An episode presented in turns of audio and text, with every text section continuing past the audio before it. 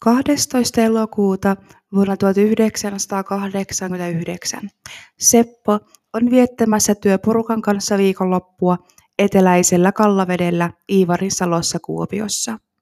Sunnuntaina havaittiin, että Seppo on kadonnut jälkiä jättämättä. 34 vuotta myöhemmin tapaus on edelleen selvittämättä. Tämä on Sepon tarina.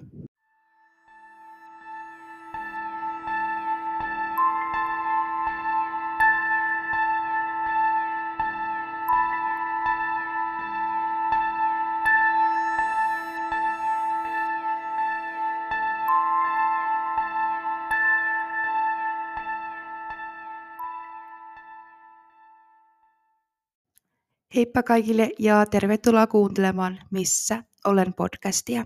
Minun nimi on Natalie. Missä olen podcast käsittelee joka tiistai yhtä suomalaista katomistapausta. Joka neljännessä jaksossa perehdyn yhteen selitettyyn katomistapaukseen, mutta muuten jaksot ovat selvittämättömiksi jääneitä katomistapauksia.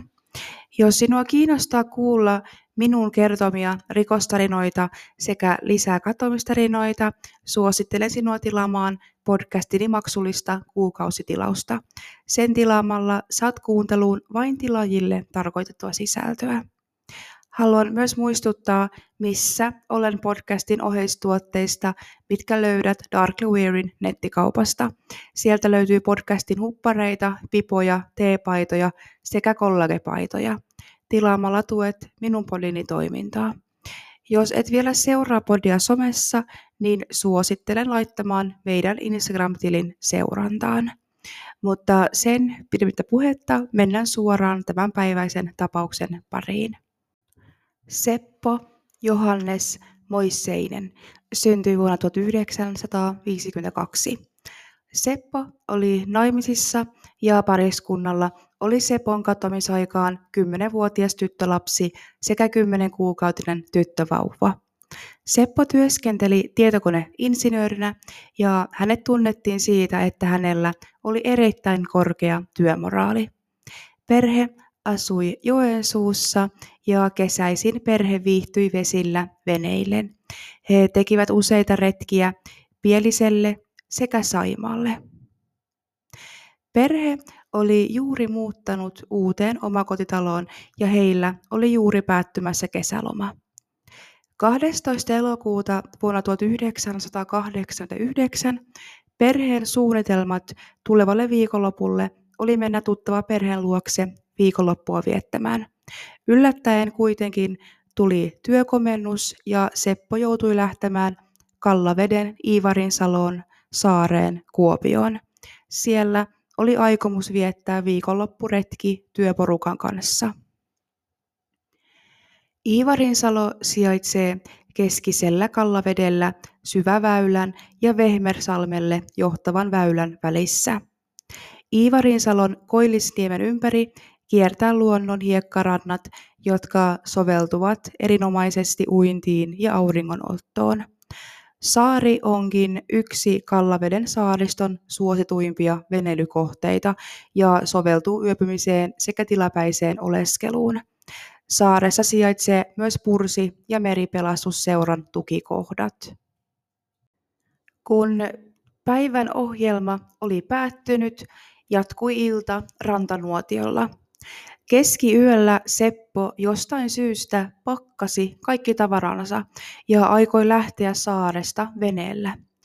Yrittäessään irrottaa venettä hän kompuroi naruihin, kun muu seurue esti aikeet. Seppo jätti tavaransa rannalle ja käveli metsään. Sen jälkeen häntä ei ole nähty. Kun työkaverit eivät nähneet Seppoa, seuraavana aamuna alkoivat he etsimään häntä, mutta kun häntä ei löydetty, he ilmoittivat hänet kadonneeksi. Sunnuntaina iltapäivällä 13. elokuuta Sepon työkaveri soittaa Sepon vaimolle ja kertoo, että Seppo on kadonnut. Etsinnät aloitettiin heti ja ne jatkettiin maanantaina vielä ilta yhdeksään saakka, mutta ilman tulosta. Sepon perhe on varmoja siitä, ettei hän lähtisi humalassa vesille. Myös se seikka, että saaresta ei ollut hävinnyt yhtäkään venettä. Sepon perhe on varmoja, että Seppo ei olisi juopuneena, jos seuraavana päivänä on työpäivä. Johonkin Seppo oli kuitenkin lähdössä, sillä hän oli pakannut tavaransa. Mutta mihin ja miksi?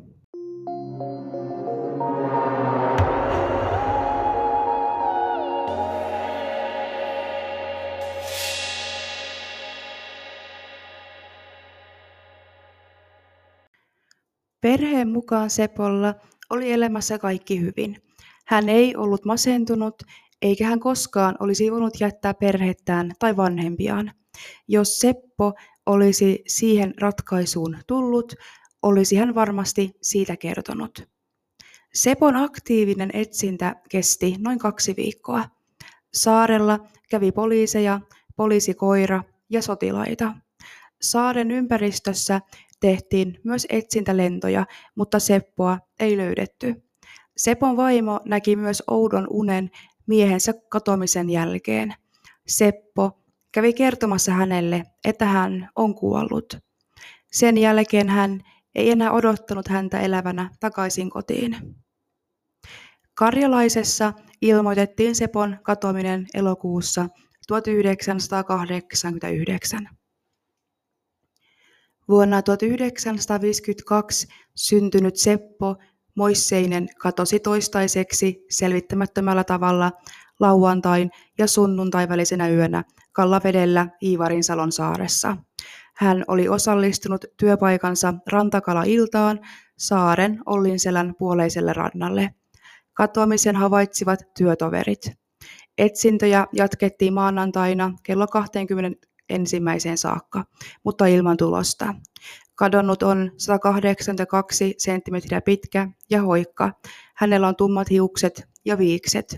Yllän hänellä oli siniset farmarihousut, pusakka sekä numeron 45 kumisaappaat. Saaren lähistöllä tehtiin tähystyslentoja ja lähivesiä naarattiin. Kadonneen perhettä ei poliisikuulusteluissa kuultu lainkaan. Nykyään kuulustellaan katomistilanteissa olleita ja myös perhettä. Ennen aikaan omaisten sanaa ei otettu huomioon. Kun Seppo katosi, poliisi käski perheen jäädä kotiin odottamaan. Katomisiltana saaressa oli 18 ihmistä. Niistä kuulusteltiin alussa vain yhtä. Ja henkilö, jota poliisi alussa kuulusteli, oli Sepon katomishetkellä nukkumassa. Ja vaikka niin oli, hänen kertomukseensa perustuu teoria siitä, että Seppo olisi mennyt veteen ja hukkunut. Sepon perhe ei tähän usko. Tyttären mukaan Seppo oli kokenut veneilijä ja hän tiesi veden vaarat. Sepon tytär on tehnyt isälleen muistomerkin kiven lohkareeseen Iivarinsaloon vuonna 2011, tasan silloin kun isänsä katomisesta kului 22 vuotta. Isoisät, Sepon ja Eijän isät pitivät yhteyttä poliisin ja kävivät Iivarinsalossa lukuisia kertoja syksyn ja seuraavan kesän aikana. He pitivät myös Sepon vaimon ajan tasalla etsinnöistä. Seppoa ei kuitenkaan koskaan löydetty. Poliisin virallinen tulkinta oli hukkuminen. Työkavereiden mukaan Seppo oli tehnyt lähtöä veneilemään pilkkopimeässä ja vahvasti juopuneena. Omaiset eivät uskoneet selitystä, sillä Seppo oli kokenut veneilijä. Poliisin tutkinta-asiakirjoihin Sepon tytär perehtyi vuonna 2011. Hänen mukaansa tutkinta-asiakirjoissa selviää, että poliisille oli valehdeltu. Sepon tytär alkoi pitää kirjaa saaripäivän sekä yön tapahtumista. Hän otti yhteyttä saarella katomisviikonloppuna olleisiin Sepon työkavereihin ja onnistui jututtamaan seitsemää heistä. Tarina muuttui jälleen kerran. Tytär huomasi tarinassa muutaman tunnin mittaisen aukon. Missä Seppo oli ollut silloin. Vuonna 2012 tytär pyysi päästä poliisin luo kuultavaksi, koska toivoi katomisesta uutta tutkintaa. Ruumiskoira kävi saaressa syksyllä vuonna 2012, mutta mitään ei taaskaan löydetty. Sepon tytär Hanne-Riina Moisseisen teki isälleen kirjan, jonka nimi on Isä. Isän tekeminen vei Hanne-Riinalta kolme vuotta. Ajatus asian saattamisesta kirjaksi syntyi vuonna 2009 Islannissa taiteilijaresidenssissä isänsä katoamisen vuosipäivän ja syntymäpäivän tienoilla. Seppo Moisseisen syntymäpäivä olisi ollut pari päivää katoamisen jälkeen. Pitkän aikaa työstetty ajatus kirjasta kiteytyi päätökseksi. Kun Sepon katomisesta oli kulunut kymmenen vuotta, päätti Sepon vaimo hakea Sepon kuolleeksi julistamista ja siunata hänet. Siihen aikaan, eli vuonna 1999, kadonneen henkilön kuolleeksi julistamiselle odotusaika oli 10 vuotta, ei viisi, niin kuin tänä päivänä. Laki kuolleeksi julistamisesta uudistettiin vuonna 2005 Kaakkois-Aasian tsunamin jälkeen. Lain myötä määräaika lyheni viiteen vuoteen, ja jos olosuhteiden perusteella kuolemaa voidaan pitää todennäköisenä vuoteen. Poikkeuksellisissa onnettomuuksissa määräaikaa ei ole ollenkaan. Mitä sitten tapahtui tuona iltana 34 vuotta sitten? Seppoa etsittiin vedestä, mutta vesistöetsintä on haastavaa, koska olosuhteet ja käytettävissä olevat työkalut määrittelevät pitkälti sen, mihin lopputulokseen päästään. Vesistöetsintään vaikuttaa olosuhteiden ja työkalujen lisäksi kadonneessa henkilössä tapahtuvat hukkumisen jälkeiset muutokset. Alkuvaiheessa kadonneen henkilön etsintä on aktiivista ja lopetetaan henkilön löytyessä tai etsinnän päättyessä tuloksettomana. Tämän jälkeen vesistöetsintää jatketaan poliisin saadessa uutta ja oleellista tietoa. Sellaista ei koskaan tullut. Ruumiskoira kävi etsimässä Seppua vuonna 2012. Silloin tapauksesta oli kulunut 23 vuotta. Eli onko edes mahdollista, että ruumiskoira olisi löytänyt hajun perusteella enää mitään? Varmaksi ei voida sanoa, kuinka kauan ruumiin haju säilyy koiran haistattavissa. Koirat ovat kuitenkin onnistuneet haistamaan vainajia, jotka on haudattu 5-15 vuotta sitten ja ruumiit on löydetty. Poikkeuksellisena tapauksena on 18 vuotta kadoksissa olleen Raija Juutilan tapaus Kangasalla. Saaresta ei myöskään puuttunut yhtäkään venettä. Seposta ei ole tullut mitään uutta tietoa moniin vuosiin ja hänen tapaus on edelleen auki. Hänen tyttärensä on tehnyt muutaman lehtihaastattelun aiheesta, jos ketään kiinnostaa mennä lukemaan tätä asiaa omaisen kannalta.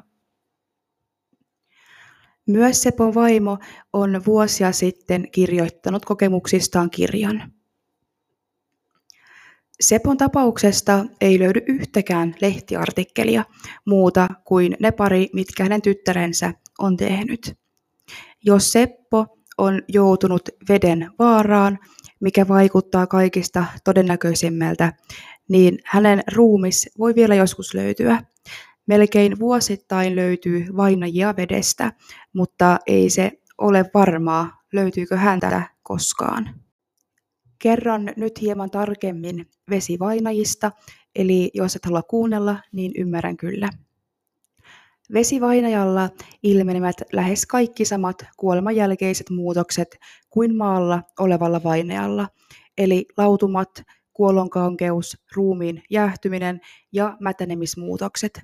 Vedessä ne tosin voivat edetä eri tavalla kuin maalla.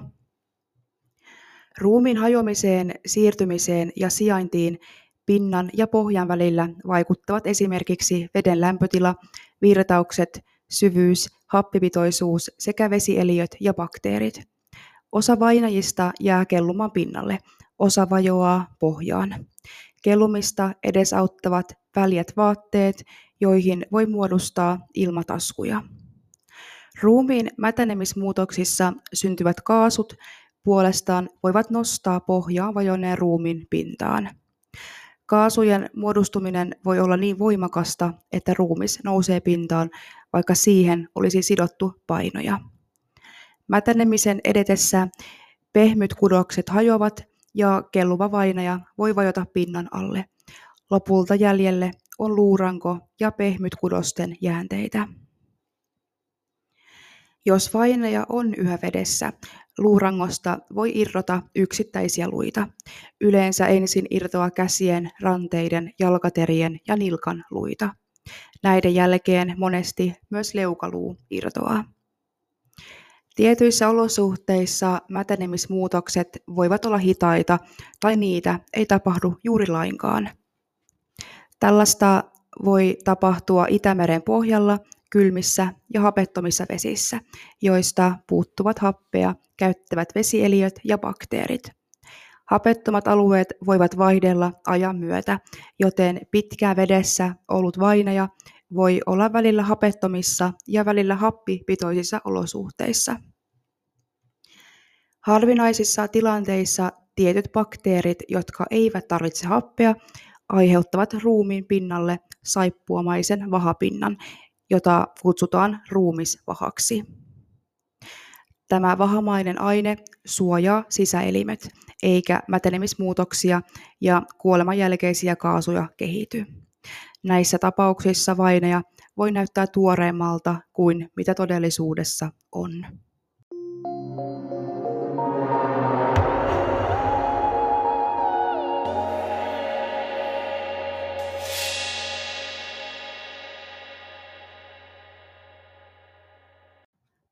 Toivon sydämeni pohjasta, että myös tämä, kuten tietysti kaikki muutkin tapaukset, niin joskus vielä selviäisi.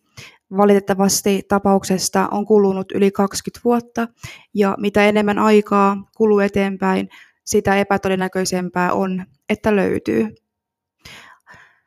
Haluan kuitenkin kiittää sinua, jos kuuntelit tähän saakka, ja haluan muistuttaa, että minulta voi pyytää tapaustoiveita. Otan niitä vastaan ja toteutan niitä mahdollisuuksien mukaan. Minun kanssa voi myös keskustella tapauksesta esimerkiksi Instagramin tai sähköpostivälityksellä. Ja jos sinulla on joku läheinen tai edes tuttava kadonnut ja haluaisit, että kerron heidän tarinan, niin ota rohkeasti vain yhteyttä. Seuraavassa jaksossa ollaan toisen katomistapauksen parissa.